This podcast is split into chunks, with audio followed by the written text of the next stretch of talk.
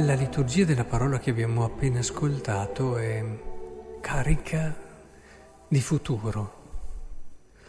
È carica di futuro e di un bel futuro, perché in quel giorno preparerà il Signore degli eserciti per tutti i popoli su questo monte un banchetto di grasse vivanti, il simbolo di quello che quanto di più bello si possa desiderare o sperare, un banchetto di vini eccellenti, di cibi succulenti, di vini raffinati. Strapperà su questo monte il velo che copriva, poi eliminerà la morte per sempre, asciugherà le lacrime su ogni volto. È come se questa parola fosse preoccupata di donarci un futuro un, un futuro carico di speranza, carico di fiducia, carico di promessa. E questo futuro è legato. Ecco il nostro Dio dirà un giorno, inizia e parlerà.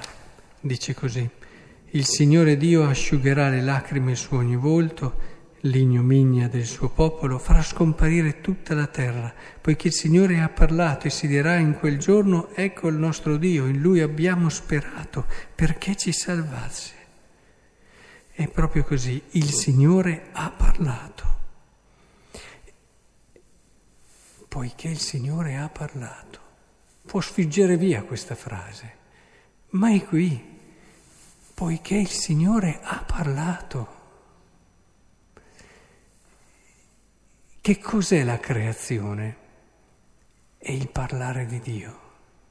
Già la sua parola, il verbo viva, presente in questo momento, ha generato questo progetto meraviglioso di amore che ha aperto alla nulla un futuro, inserendo le cose all'interno di una storia. Ma è Gesù soprattutto, il Signore ha parlato. Gesù è il discorso più bello di Dio. E dovete immaginare, magari tutti abbiamo un momento dove abbiamo detto il discorso più bello e più importante della nostra vita. Un discorso che, nel quale ci ritroviamo pienamente, totalmente.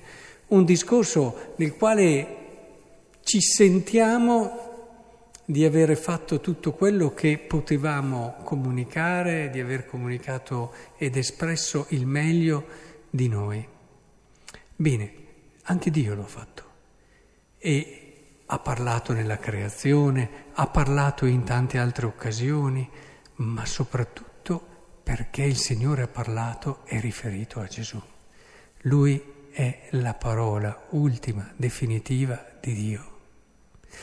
E noi stiamo davvero preparandoci a questo discorso, a questo suo parlarci e aprirci un futuro. Ci stiamo preparando a questo Natale dove davvero è importante che ci poniamo nell'atteggiamento dell'ascolto. Non siamo qui a vivere una bella tradizione, non siamo qui neanche a, a fare una serie di, di fioretti in una logica morale, moralistica. Siamo qui a preparare in questo avvento il nostro cuore, la nostra mente ad ascoltare il discorso di Dio, il discorso più bello, più vero di Dio.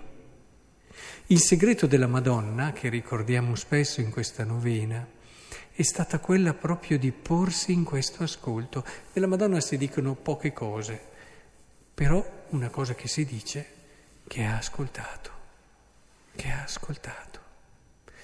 E è importantissimo questo, in questo avvento dobbiamo educarci ad ascoltare Dio che ci parla, altrimenti quando arriverà la parola di Dio, che è il Cristo, il Verbo fatto carne, in principio era il Verbo, il Verbo era presso Dio e il Verbo era Dio, il Verbo che si è fatto carne, quando arriverà,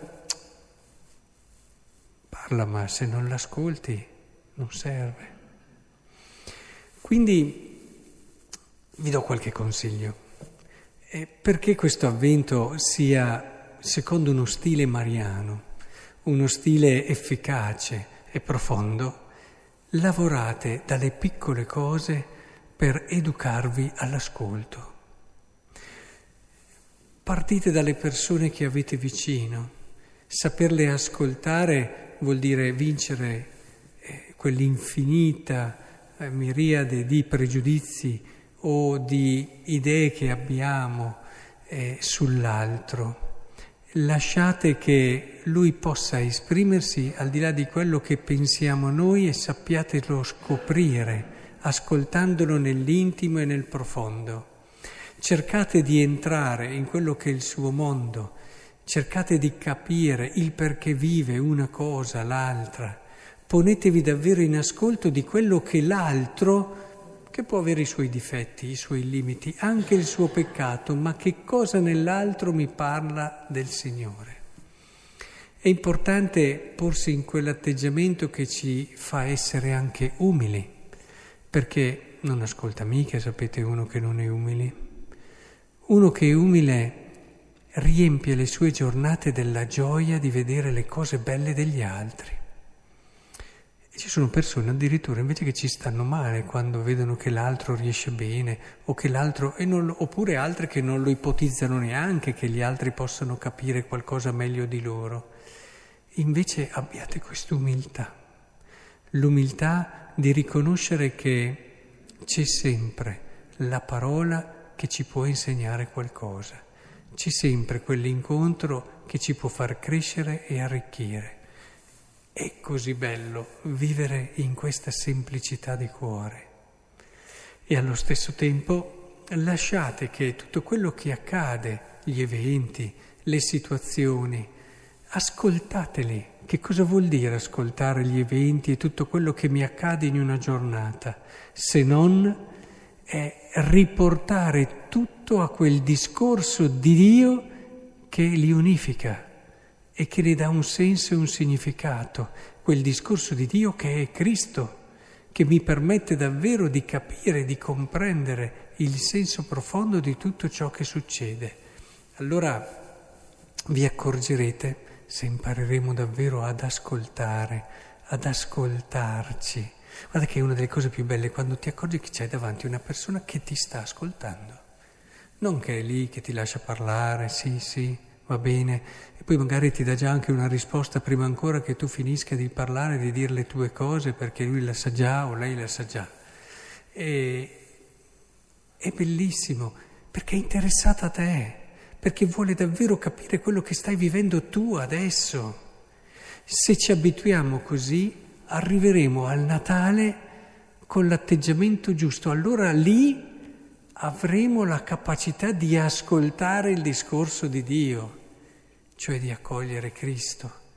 E allora vi accorgerete che tutto quel futuro di cui si parla qui, in questa parola, compreso anche il futuro che apre il Vangelo, con questa moltiplicazione di pani, tutto questo bel futuro diventerà sempre di più il nostro futuro e riempirà sempre di più la nostra speranza perché abbiamo bisogno di un futuro. Non si vive senza un futuro. Chiedetelo qual è il mio futuro, cosa io vedo avanti a me. Lasciate che il discorso di Dio ve lo racconti e vi riempia il cuore.